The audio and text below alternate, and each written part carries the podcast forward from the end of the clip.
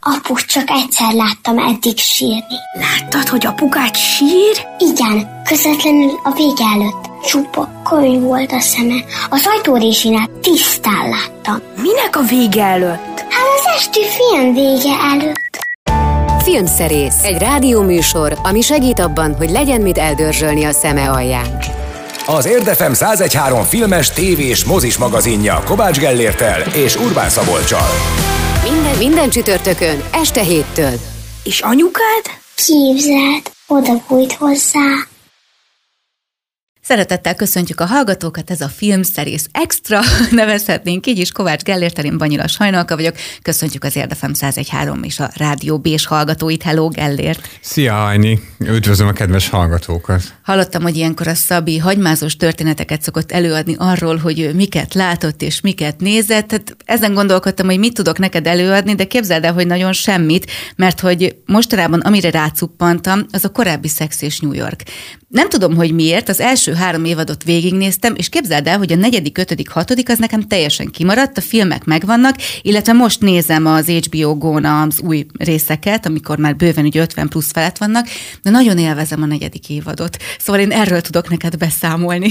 Figyelj, a Szabi Szabin van, úgyhogy itt most az történik, amit mi akarunk, hogy ugye egészen nyugodtan beszélhetünk a Sex és New Yorkról, bár részemről nem lesz olyan nagyon hosszú, amit mondani fogok. Én annak idején néztem az elejét, az annak idején az évtizedekkel ezelőtt volt. Ugye amikor még az HBO hős korszakában, tehát amikor a saját gyártás sorozataikat elkezdték készíteni, ugye adta a magyar HBO is. A, az, az eleje szerintem nagyon különleges volt, mármint hogy egyébként is, de hogy nekem is érdekes volt. Aztán ahogy tartottunk a, a vége felé, ugye egyre felszínesebb, meg ezeket a mozifilmeket én már igen nehezen tudtam elviselni. Ebbe az újba még nem néztem bele, mondták ismerősök, hogy érdemes belenézni, mert valóban kicsit komolyabbra vették a Igen, nagyon a érdekes, amit én megfigyeltem, hogy valóban ugye a sorozat, illetve a két mozifilm, főleg a második rész az, az már nagyon ilyen, tehát az már nekem is néha így helyenként sok volt, tehát nagyon nem volt életszerű, viszont a mostani részek annyira életszerűvé váltak azzal, hogy ugye elmúltak 50 évesek, és olyan hétköznapi problémák vannak, vagy például olyan LMBTQ témákat is feszegetnek benne, amik, amik azt gondolom, hogy mindennaposak, és főleg mondjuk Amerikában mindennaposak. Most anélkül, hogy elspoilerezném, de mondjuk az egyik szereplőnek a gyermeke, mondjuk ő azt mondja, hogy ő innentől inkább fiú, mint lány. És hogy ezt, ezt hogy kezelik a sorozatban, Mhm. mm-hmm. hogy először így nagyon szépen bemutatja, hogy mondjuk egy szülő ezen kiborul, és aztán hogyan jut el addig, hogy mondjuk mindezt elfogadja. Korábban azért ilyen témákat inkább sarkítva mutatott be a Sex és New York. Hát igen, én azt vettem észre, hogy egy idő után ez a sorozat tulajdonképpen a saját jelentősége után kezdett el rohanni.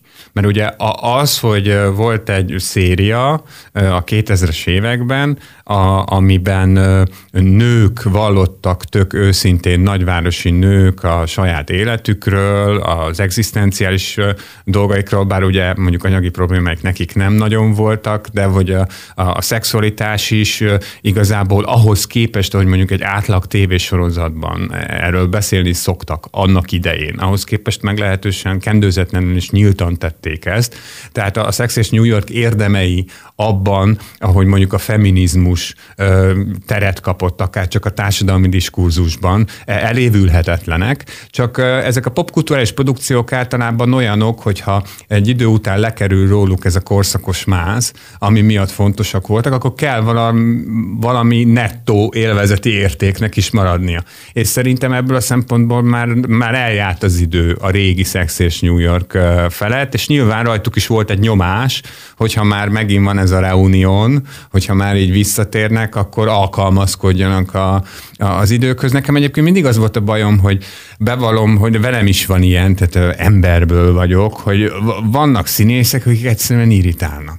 És a Sarah Jessica Parker ilyen. Tehát, hogy de, de, de nem bántott engem soha, meg nem tartom egyébként szélsőségesen tehetségtelennek sem. Például a, az ő egyik első szerepében például rettenetesen bájos volt, ez a Gumiláb című 80-as évekbeli Footloose című 80-as évekbeli Kevin Bacon film, amiben úgy táncolnak a kisvárosban, biztos sok hallgató ismeri a filmet. Na ott például fölismerni is alig lehet, mert hát ott még azt hiszem, hogy nem is szőke volt, hanem barna, és hát nem mentek neki az arcának se semmiféle kezeléssel. Szóval jött belőle egy ilyen természetes báj, csak aztán ilyen intézményé vált az ő karaktere.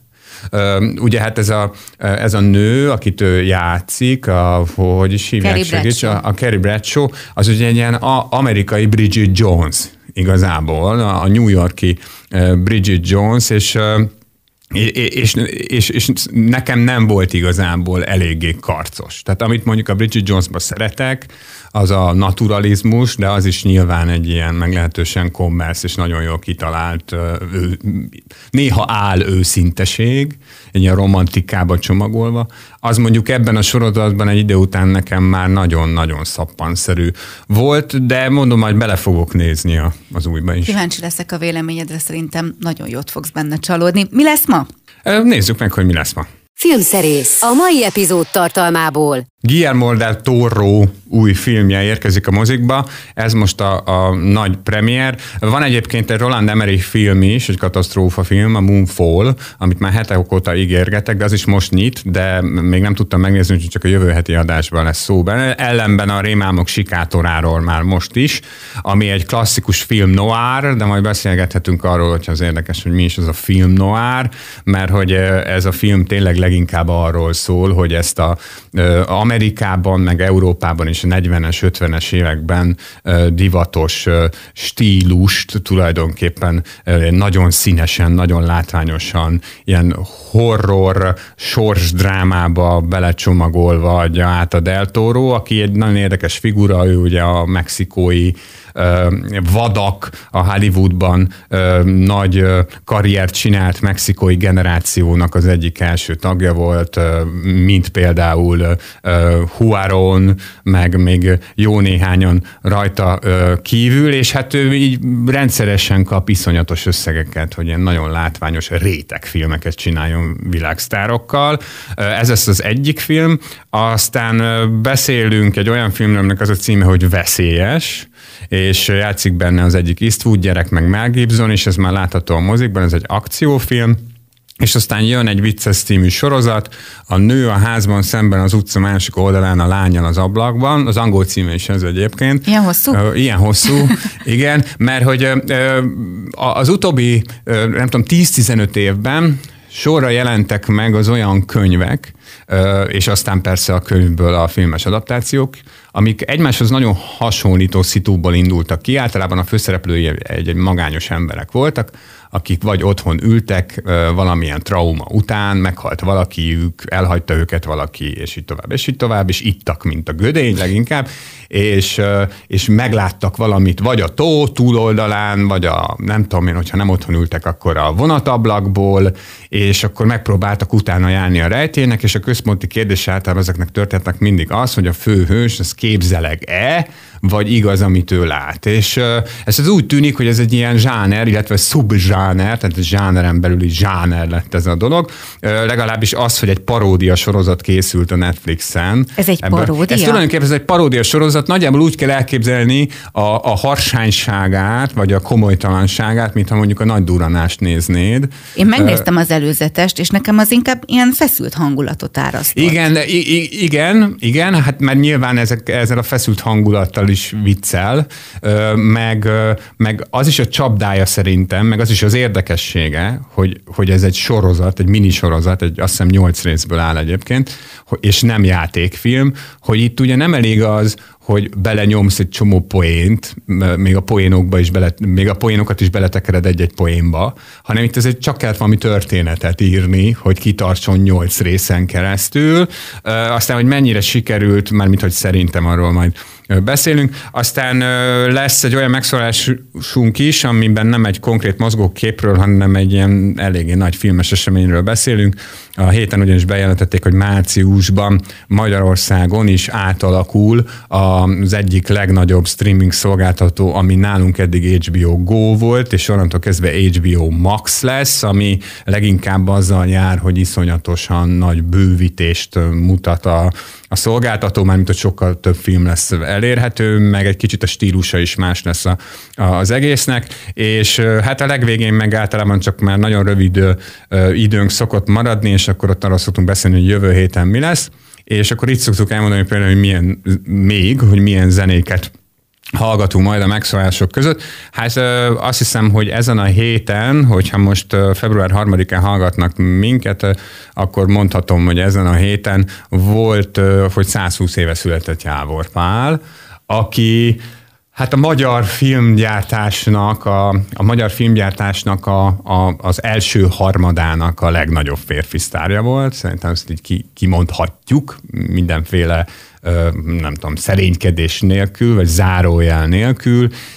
Egy igazi ikon, aki ugye ezeknek a fekete-fehér romantikus, éneklős, ilyen nagyon jellemzően magyar filmeknek volt az amorozója, ugye hát egy bajuszt is elneveztek róla, ugye a Jávor bajusz, az, az, az egy ilyen mindennapi életben is használatos kifejezés, és hát ő nem csak jó színész volt egyébként, mert ugye ennek a korszaknak a, a, a 30-as, 40-es éveknek a sajátja az, hogy a, a legtöbb akkori művésszel kapcsolatban, mivel ugye a második világháború tájékán jártunk, járunk, amikor ő a csúcson volt, velük kapcsolatban sokszor fölmerül, hogy, hogy, hogy a, az eseményekben, amelyek ugye hát felégették a világot, milyen szerepet vállaltak, pontosabban, hogy korumpálódtak-e, vagy melyik oldalon voltak, és hát Jávor Pál az a figura, akiről a, a, a bibliográfusai is, meg hát az emlékezet is, meg hát a saját naplója is, meg más emberek naplója is,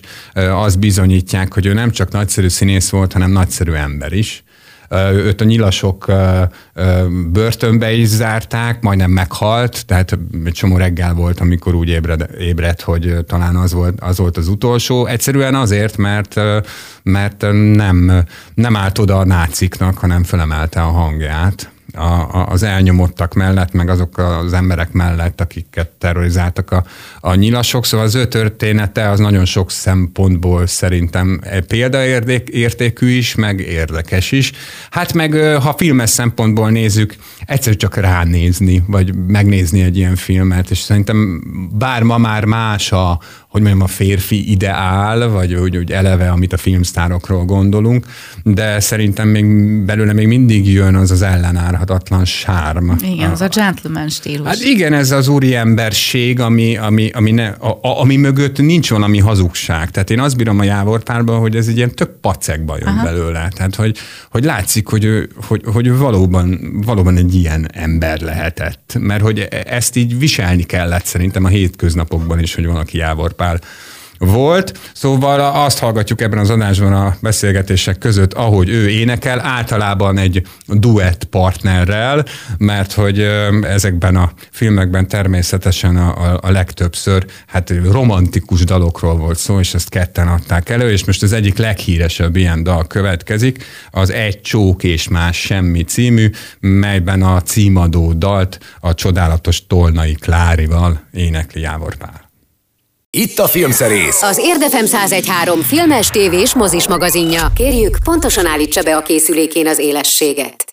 A hét filmje következik itt a filmszerészben, ami a Rémálmok sikátora, ami hát nőként azt gondolom, hogy azért is tetszetős, mert hogy Bradley Cooper játszik benne, bár engem a sztori is megragadott az előzetes alapján, és a beköszönésben említetted, hogy ez egy film noir, amit ugyan olvastam is, amikor előzetesen tájékoztattál arról, hogy miről fogunk beszélgetni, de nem tudom, hogy mi az a film noir. Hát kalap, ilyen ballonkabát, cigaretta, Humphrey Bogart, meglehetősen árnyalt karakterek, tehát nincs igazából jó és nincs igazából rossz, tehát a, a bűn határozza meg e, igazából a, a, a film noárnak a, a, a magvát, tehát az emberi esendőség, az, hogy, a, a, hogy, hogy ezek a történetek, amelyek leginkább a 40-es, 50-es években voltak e, divatosak, alapvetően kárhozás történetek, vagy, vagy arról szólnak, hogy a, hogy a főhősnek szembe kell néznie a világ szemétségeivel, és egyazonáltal a saját ö, személyiségének a sötét oldalával is. Tehát, ö, és, és azóta nyilván mutálódott ez a műfaj, mint ahogy nagyon sok minden más. Például ö, kialakult a neo-noir, ami, ami ezeket az elemeket használja, csak már nagyon modern környezetben. Ilyen például a hetedik, ami egy eléggé híres példa erre. Tehát vannak ilyen kifejezetten noáros motívumok, a, a femme fatale figurája, hmm. a végzet. Akkor az ilyen típusú filmeket. Azt hiszem pont a héten emlegettem itt a kollégáknak, hogy a hetedik című film az számomra mondjuk nagyon nyomasztó, de ettől függetlenül mennyire nagyon szeretem, többször láttam. Igen, hát a, a, abban is vannak ilyen elemek, ugye hát állandóan esik az eső, meg hát ez egy eléggé komor sorozatgyilkosos történet, meg, meg ezeknek a filmnoároknak a morális elkölcsi vonatkozása az nagyon fontos mindig, hogy ezek, ezek alapvetően általában tommesék, amik, amik valamilyen valamilyen nagyon drámai emberi tulajdonságból, vagy emberi gyarlóságból jönnek elő, és hát amiről most beszélünk, a Guillermo del Toro-nak az új filmje, a Rémámok sikátora, az igazából egy eléggé híres noir regénynek a második adaptációja. A Sarlatán címmel, ez volt a magyar címe, a Sarlatán címmel készült már ebből egy filmváltozat, azt hiszem 47-ben, 48-ban, ez egyébként nem annyira nagyon híres film, de hogy ezt a Torro hangsúlyozza is, hogy az ő filmje az nem remake, hanem a, a regénynek az új uh, adaptációja, és egy tipikus noári hőst játszik ebben a filmben a Bradley Cooper, egy szélhámost, aki valahogy egy ilyen vándor cirkuszba, ugye az angolok ezt úgy hívják az angol száz környezetben, hogy karnivalba keveredik, ahol ilyen mindenféle freak show vannak, meg illúzionisták, meg ilyesmik, és ő kapcsolatba kerül egy házaspárral, a, a, akiből az egyik fél, a férfi, valamikor nagyon sikeres mentalista volt. És van neki egy könyve, amiben, hát egy ilyen kézzel írt kis jegyzetkönyve, amiben beleírt mindenféle trükköt. És ezt a könyvet egy bizonyos fordulat okán megszerzi hősünk, és ezáltal rettentően híres és sikeres mentalista válik belőle, de mint általában ezekben a történetekben, hát persze mindennek ára van, és nem feltétlenül hallgatja meg, vagy nem feltétlenül tartja meg azokat, fontolja meg azokat a tanácsokat, amiket mondjuk konkrétan ettől az embertől kapott, amikor beszélgettek arról, hogy milyen felelőssége van egy illúzionistának. Igazából igazából maga a, a film az alapvetően arra épül, hogy, hogy mennyire szükségünk van nekünk, befogadónknak az illúzióra, arra, hogy elhiggyük, hogy, hogy létezik varázslat, hogy valamilyen mágia befolyásolni tudja az életünket, és válaszokat kaphatunk olyan dolgokra, amikre nagyon szeretnénk, de tudjuk, hogy nem tudunk, és ott van a, a másik ember felelőssége, aki meg ezt az illúziót nyújtja nekünk, és ahogy ez egyébként el is hangzik eléggé szájbarágosan a filmben többször is, az a baj, hogy ilyenkor maga a mágus is, a csaló mágus, aki trükkökkel éri el ezt a hatást, egy idő után elhiszi magáról, hogy, hogy ő valóban mindenható, hmm. és hogy le tudja körözni Istent. Hát ez is egy ilyen ős történet, hogy le akarjuk körözni Istent.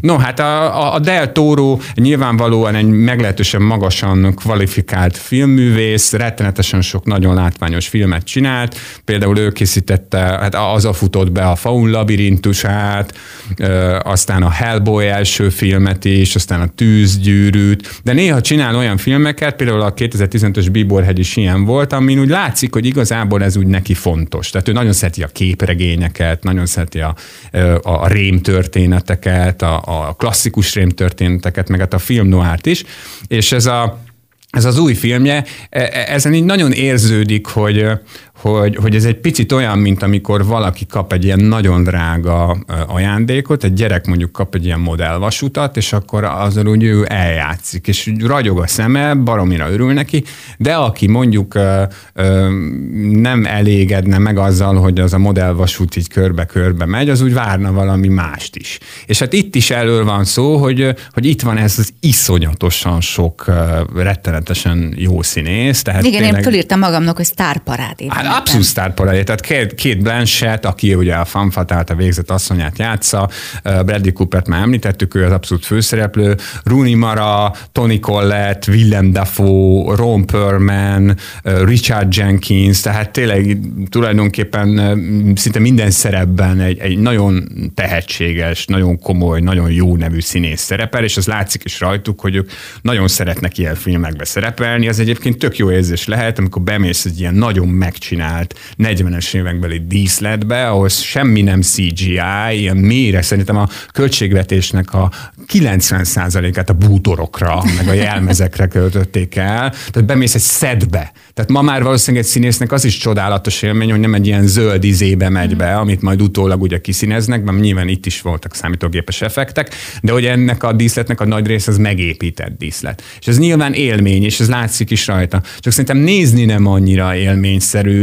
e- e- ezt a filmet. Nagyon hosszú, tehát 150 perc, ez teljesen indokolatlanul hosszú.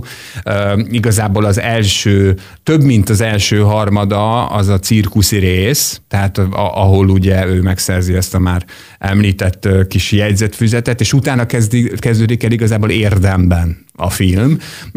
Bár van ott is egy kulcsjelenet, ami, ami kihagyhatatlan a, a történet motivumait, meg szimbólumait tekintve, de, de ebből simán ki lehetett volna még fél órát szerintem vágni. Szóval én, én, én azt gondolom, hogy, hogy, hogy ez egy átlagnézőnek, bár én is átlagnézőnek gondolom magam, de akkor azt mondom, hogy egy olyan embernek, aki, aki mondjuk annyira nincs oda a film noir, noirért, vagy nem, nem feltétlenül nem feltétlenül fontos neki az, hogy mindenféle filmtörténeti utalások legyenek, meg művészettörténeti utalások legyenek egy filmben. Annak lehet, hogy ez unalmas. Ami még nagy bajom volt ezzel a filmmel, hogy én tényleg rettenetesen kedvelem Bradley Coopert, szerintem egy nagyon szimpatikus filmstár, akiről ugye kiderült a Csillagszületik kapcsán, hogy nem semmi filmrendező, de az ő színészi palettája, hát szerintem ebben a filmben bebizonyosodott, hogy, hogy hát nem, nem tartalmaz minden szint. Uh-huh. Szóval, hogy, hogy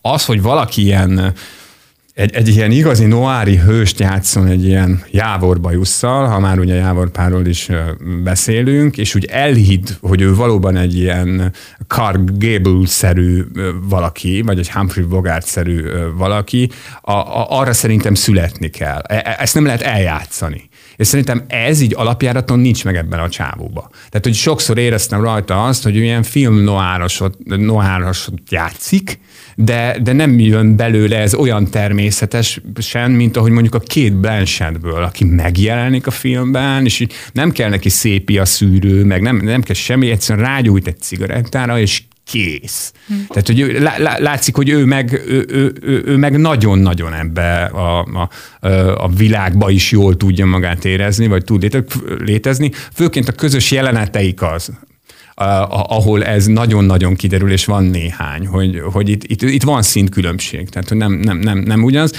mondom, ezzel együtt, azzal együtt, hogy most egy eléggé uborka, érdekes módon uborka szezonnak nevezhető időszakban vagyunk, ez mindenféleképpen eseményfilmnek számít, meg lehet, hogy majd ilyen kisebb díjakra jelölik majd az Oscaron is, de, de én ezt szerintem inkább a, a Deltórónak volt egy ilyen jutalomjáték, mint hogy sem egy, egy igazán emlékezetes film.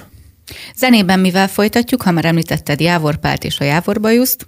Igen, az lesz a dalnak a címe, és bevallom őszintén, hogy most egy kicsit bajban vagyok, de azt hiszem, hogy ez is az Egy csók és más semmi című filmben van, de ha nem, akkor elnézést kérek. Minden esetre Jávor Pál és Karádi Katalin énekli a Gyűlölöm a vadvirágos rétet című ö, dalt, ami akár még egy ilyen punk szám is lehetne címéből kiandulva, de hát nem az. Itt a Filmszerész. Az Érdefem 1013 filmes, tévés, mozis magazinja. Kérjük, pontosan állítsa be a készülékén az élességet.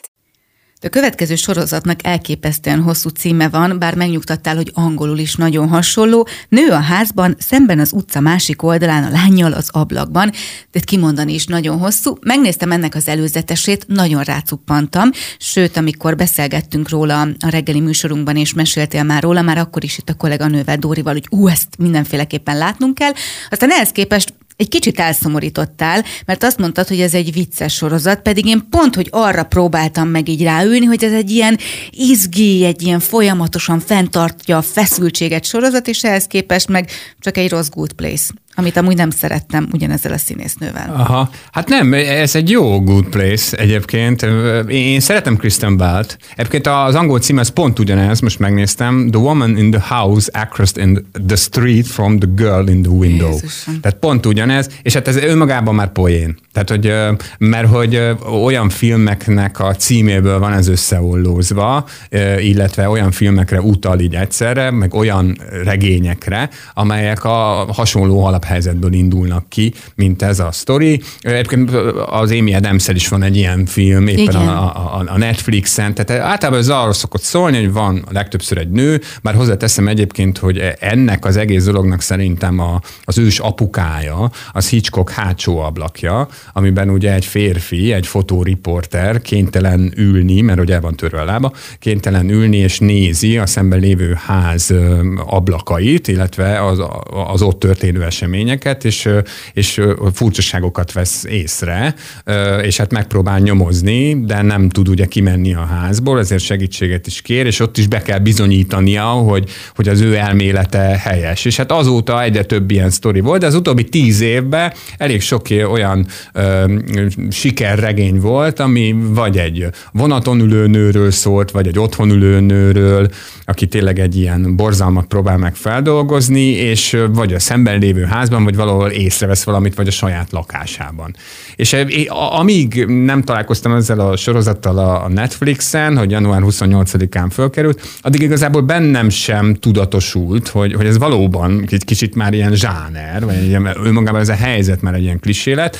És hát nagyon a... jó klisé, mert én imádom ezeket, tehát én az összes ilyet hát megnézem. Rettenetesen sokan szeretik, ezek nagyon-nagyon népszerű ö, regények. A, azért, mert ö, ö, egyrészt a, a, a legtöbben van valami murder mystery, tehát valamilyen kitette helyzet, hogy ki kell nyomozni mm. valamit. Egy, egy olyan embernek, akivel tudunk azonosulni, mert vesztes helyzetből indul, mert nagyon sokszor azt sem hiszik el neki, amit kérdez, mert iszik, mert nyugtatókat szed, vagy nem tudom én mi, és közben van benne egy erős személyi dráma, egy személyes dráma, ami, ami, ami behúzza a nézőt. És ezek így együtt szoktak általában működni ebben a, a történetben, és itt tök jó egyébként, amikor én nem gondolok bele, és mondjuk alkotók így valószínűleg fölírták, tehát valószínűleg ez a minisorozat, azt hiszem 8 részes talán, ez úgy, igen, 8 részes, ez úgy készülhetett, hogy így följöttek egy ilyen lapra, hogy mik azok a klisék, amik ezekben a történetekben meg szoktak jelenni, és aztán telepakolták vele. Például a, a, a, a pohár bor motivuma szerintem iszonyú vicces benne, hogy, hogy általában úgy tölti a Bell karaktere tele a, a poharat, hogy, hogy így leiszik a tetejéből, tudod mi? De, de, de hogy ezek is ilyen, Szóval egy százszor vannak benne, de hogy ez egy nagyon, szóval nagyon nehéz paródiát csinálni. De nagyon most nehéz. alapvetően izgalmas, vagy inkább arra készüljek, hogy röhögni fogok rajta? Ö, alapvetően szerintem ez, ez egy ilyen összvérhatású dolog, tehát a, a paródia az szerintem eleve nem bír el egy tévésorozatot, ezt valószínűleg a kreátorok is tudták, hogy nyolc részen keresztül kell valami történetet is írni, tehát nem nyomhatják fullba a kretént, valahogy meg kell szeretnünk ezt a karaktert, hiába egy karikatúra, meg mindenki más egy karikatúra, mert azért el kell mesélni egy történetet. Még akkor is, hogyha maguk a történetnek a fordulatai is ezekre a klisékre épülnek, vagy azokon csavarnak még néhányat. Szerintem egészen jók benne az arányok, tehát tényleg nem azt mondom, hogy minden egyes pillanatában frenetikusan vicces, viszont amikor vicces, akkor nagyon az. Uh-huh. Tehát akkor tényleg én nem azért, mert hogy nekem olyan rettenetesen finnyás lenne a humorom, de én azért viszonylag, lehet, hogy azért, mert egy megkeseredett 40-es vagyok, de viszonylag kevésszer szoktam már ilyen ösztönösen gurgulázva fölröhögni.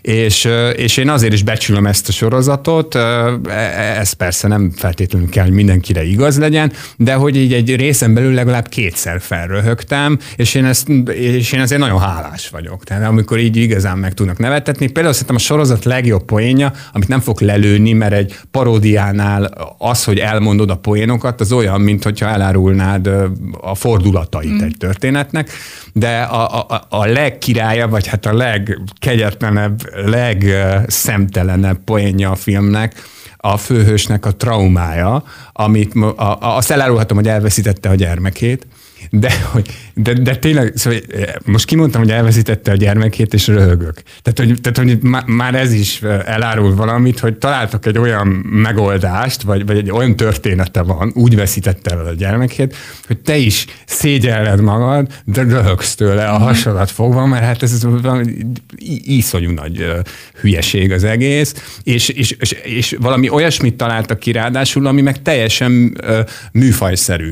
Tehát, hogy át tudnak a, a, abszolút azt tudják mondani, hogy hát valami hasonlók szoktak lenni ezekben a filmekben, csak nyilván nem ez a pofátlanság, amit ott láthatsz. Én egyébként tényleg nagyon kedvelem a Kristen Belt, mert amikor őt nézem, akkor szokott az eszembe jutni, hogy hogy, hogy ez, ez egy rettenetesen ritka adottság egy komikánál, aki alapvetően egy vígjátékokra szakosodott színésznő, vagy leginkább azokban érzi jól magát, akkor valaki ennyire fapofával tud idióta lenni.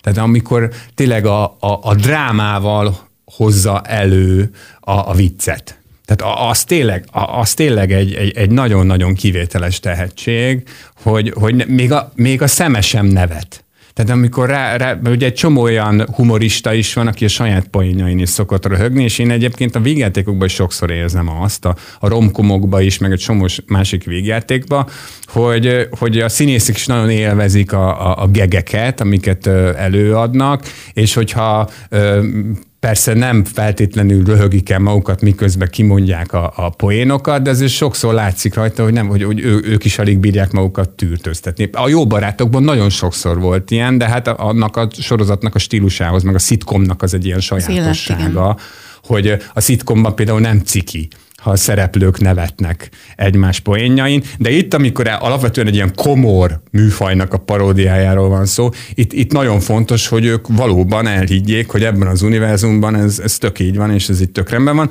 Úgyhogy aki, én nem, nem gondolnám, hogy nagyon kiemelkedő Netflix produkció, de abból a szempontból mégis, hogy aki tényleg semmi más nem szeretne csinálni, csak 8x25 percen keresztül jól szórakozni, akkor azt próbálkoznom meg vele. Nem azt mondom, hogy feltétlenül tetszeni fog neki, mert azért markáns a humora ennek a, markánsan valamilyen a humora ennek a sorozatnak, de én tényleg nagyon jól el voltam vele, és ez az egyetlen, amiért felelősséget vállalok. Nekem kedvet csináltál, és most pedig jön az a dal Jávor Páltól, ami az egyik kedvencem. Az oda vagyok magáért. És ugye itt is, itt is mondod, hogy oda vagyok magáért, egyetlen egy szaváért, Igen. mosolyáért, e- egyben ott van. Felolvastam, és már énekeltem. Ugye? Magamban. Ága Irénnel énekli.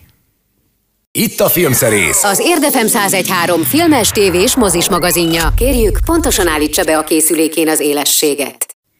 A következő sorozatnak elképesztően hosszú címe van, bár megnyugtattál, hogy angolul is nagyon hasonló. Nő a házban, szemben az utca másik oldalán, a lányjal az ablakban, de kimondani is nagyon hosszú. Megnéztem ennek az előzetesét, nagyon rácuppantam, sőt, amikor beszélgettünk róla a reggeli műsorunkban, és meséltél már róla, már akkor is itt a kolléganővel Dórival, hogy ú, ezt mindenféleképpen látnunk kell. Aztán ehhez képest egy kicsit elszomorítottál, mert azt mondtad, hogy ez egy vicces sorozat, pedig én pont, hogy arra próbáltam meg így ráülni, hogy ez egy ilyen izgi, egy ilyen folyamatosan fenntartja a feszültséget sorozat, és ehhez képest meg csak egy rossz good place amit amúgy nem szerettem ugyanezzel a színésznővel. Aha, hát nem, ez egy jó good place egyébként. Én szeretem Kristen Belt. Egyébként az angol cím ez pont ugyanez, most megnéztem. The woman in the house across in the street from the girl in the window. Jézusom. Tehát pont ugyanez, és hát ez önmagában már poén. Tehát, hogy, mert hogy olyan filmeknek a címéből van ez összeollózva, illetve olyan filmekre utal így egyszerre, meg olyan regényekre, amelyek a hasonló alap alaphelyzetből indulnak ki, mint ez a sztori. Egyébként az Amy adams is van egy ilyen film, éppen a, a, a Netflixen, tehát általában ez arról szokott szólni, hogy van a legtöbbször egy nő, bár hozzáteszem egyébként, hogy ennek az egész dolognak szerintem a, az ős apukája, az Hitchcock hátsó ablakja, amiben ugye egy férfi, egy fotóriporter kénytelen ülni, mert ugye el van törve a lába, kénytelen ülni és nézi a szemben lévő ház ablakait, illetve az, az ott történő eseményeket, és, és furcsaságokat vesz észre, és hát megpróbál nyomozni, de nem tud ugye kimenni a házból, ezért segítséget is kér, és ott is be kell bizonyítania, hogy, hogy az ő elmélete helyes. És hát azóta egyre több ilyen sztori volt, de az utóbbi tíz évben elég sok olyan ö, sikerregény volt, ami vagy egy vonaton ülő nőről szólt, vagy egy otthon ülő nőről, aki tényleg egy ilyen borzalmat próbál meg feldolgozni, és vagy a szemben lévő házban, vagy valahol észrevesz valamit, vagy a saját lakásában.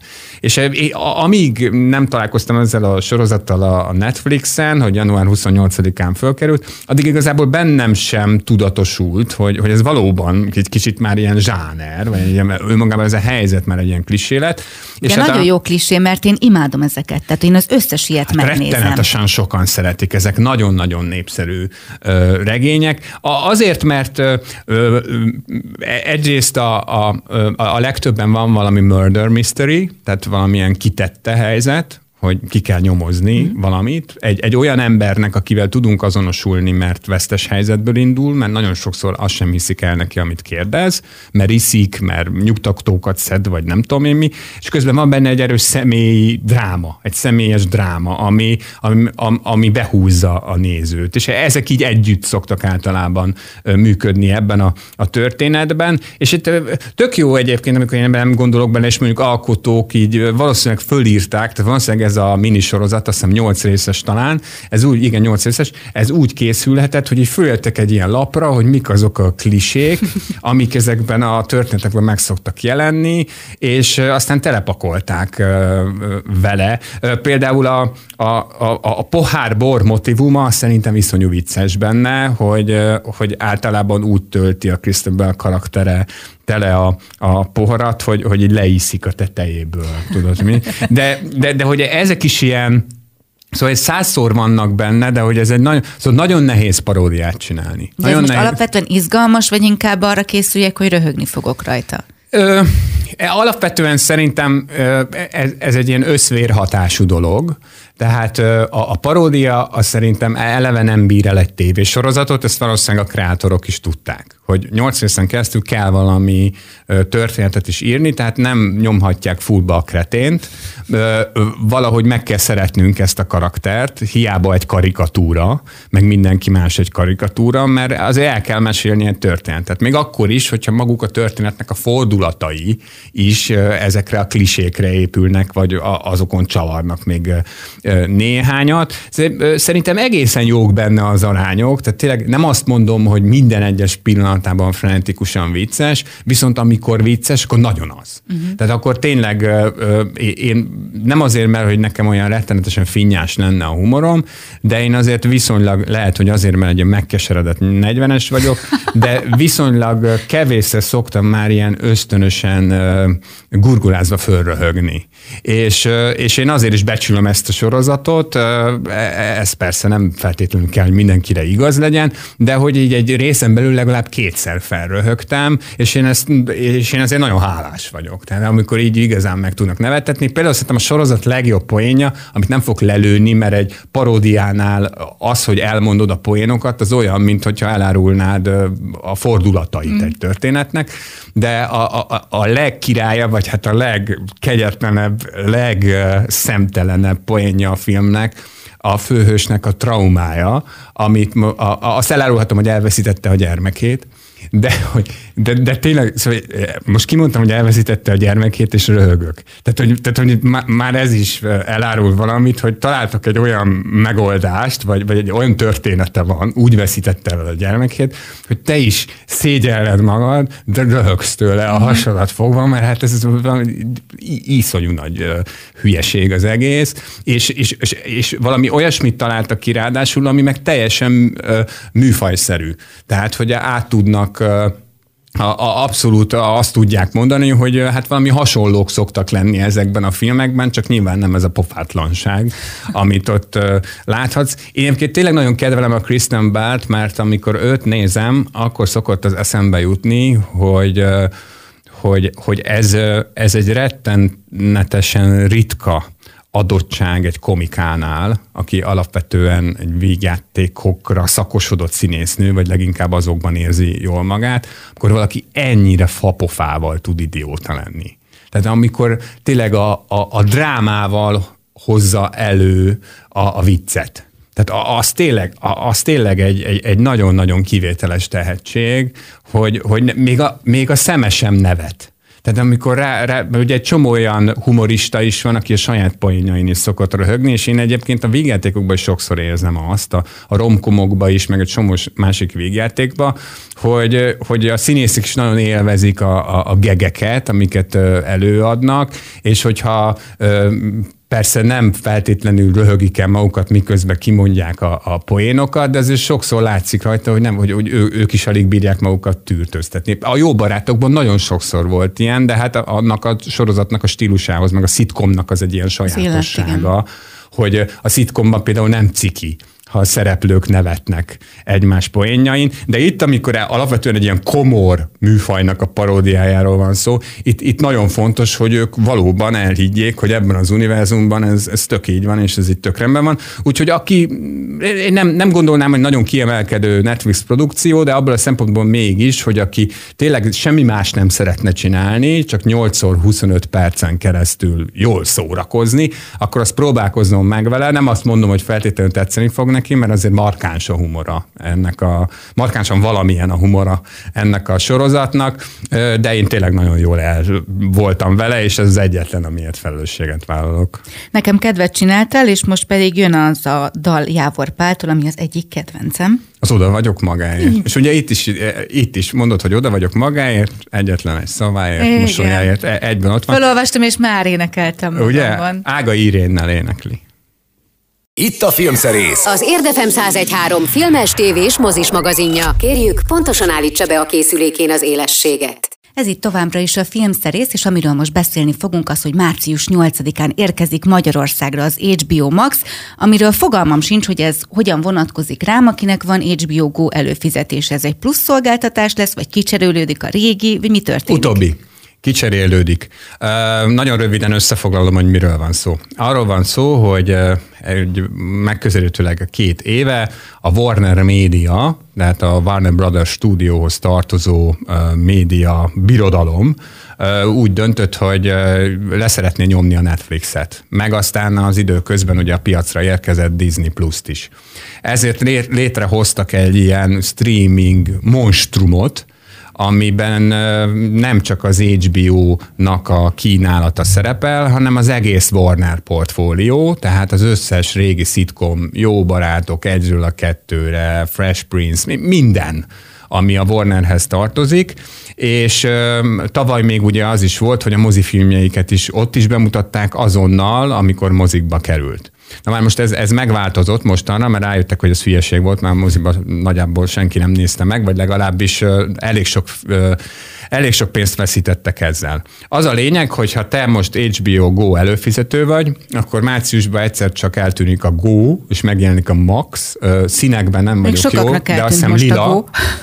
Igen, hát az egy másik probléma sajnos, hogy a, az a régebbi okos tévékkel most nem, nem tudnak frissülni, de szerintem ezt a Maxra meg fogják egyébként oldani, mert jól felfogott érdekük, Igen. Hogy, hogy ez megtörténjen. Szóval azt hiszem, hogy lila az alapszíne az HBO Maxnak, majd minden lila lesz, és valamivel többe fog kerülni, hogyha személyes előfizető vagy, de, de szóval ha úgy fizetsz elő, hogy, hogy van egy HBO Go előfizetésed, de nincs egyébként otthon HBO-d, akkor valamivel drágább lesz, de lesz ilyen mindenféle akció, Viszont, és ezt gondolom elég sokakat érint, egyébként engem is, és ez az érdekesebb része, hogyha te úgy vagy Go előfizető, hogy van HBO előfizetésed, és a szolgáltatódón, a TV szolgáltatódón keresztül ez járt neked, akkor sem kell semmit csinálnod. Ezt majd az HBO és az adott tévészolgáltató fogja egymással lemecselni, és a tévészolgáltató eldönteni, hogy a különbséget, amennyi, am, amivel többe kerül majd az HBO Max, mint a Go, azt be fogják -e rajtunk előfizetőkön hajtani, vagy pedig majd előadják, hogy ők mekkora királyok, hogy ugyannyiba kerül majd a Go, mint a Max.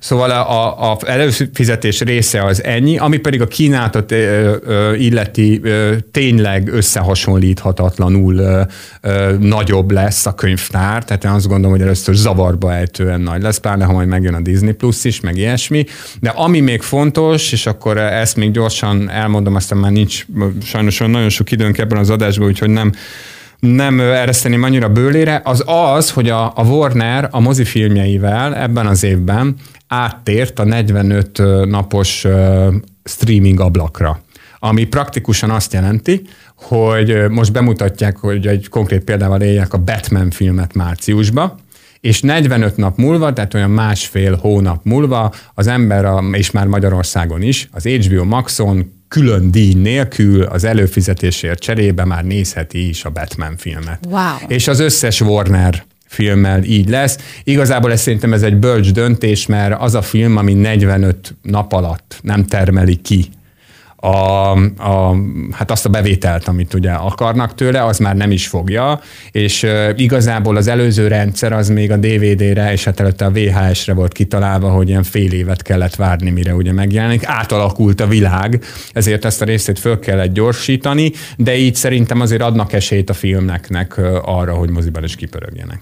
Kíváncsian várom akkor az HBO Maxot, és most egy újabb olyan dal következik, amit én szeretek, de szépen építetted fel, mert az első párat annyira nem ismertem, és amik így a végére jöttek, azokat meg így mindegyiket végénekelem majd.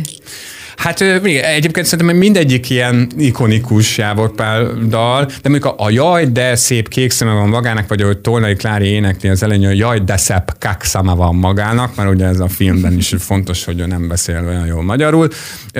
Ez, ez, ez már, már ilyen magyar nótába hajló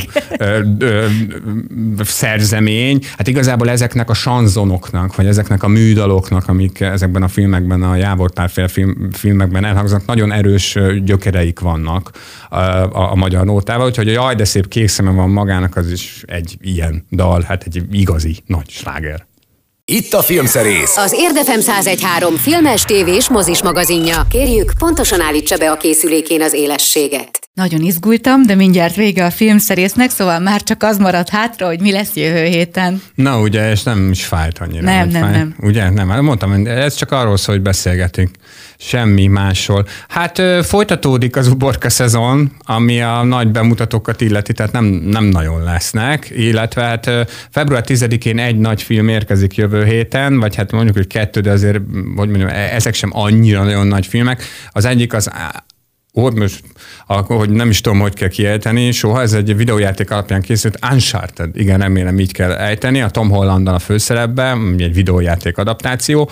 Aztán persze, mivel ugye közeleg Valentin nap, ezért nem maradhatunk világsztáros, romantikus végjáték Már nélkül. pedig izgultam. Úgyhogy lesz, lesz abszolút. Az a cím, hogy vegyél el, És a két főszereplője Jennifer Lopez és Owen Wilson. Jó, ennek láttam már ilyen bemutatóját. Igen, nagyon nyomják. ilyen fotókat, igen. igen. Nagyon nyomják, nagyon szeretnék, hogy ez legyen a késő télnek az ilyen végjáték ö, slágere. Hát majd meglátjuk, hogy mire megyünk vele, vagy hogy mennyire tud érdekes lenni. Hát ezek lesznek, meg például arról is beszélünk majd, amiről már nagyon régen szeretnék, és addigra majd megnézem, a Moonfall című katasztrófa filmről, meg visszatér egy kicsit a Kopasz kutya című ö, legendás magyar film is a mozikba, úgyhogy szerintem nagyjából ebből áll majd a kínálat, de hát ez még nyilván alakulhat addig. Köszönjük szépen, köszi Gellért, hogy itt voltál. Jövő héten újra filmszerész, viszont hallásra. Így van, jövő héten találkozunk, és akkor most meghallgatunk még egy dalt, a végére kifejezetten egy ilyen, olyan ilyen búcsúzós raktam, vagy nem tudom, ilyen ászpoitikás dalt raktam. Nem élhetek muzsika szó nélkül, erről dalol búcsúzó önöknek Jávor Pál. Minden jót vigyázzanak magukra, és ahogy az előbb is mondottuk, ha minden igaz, jövő héten újra találkozunk. Ez volt a Filmszerész, az Érdefem 1013 filmes tévés mozis magazinja.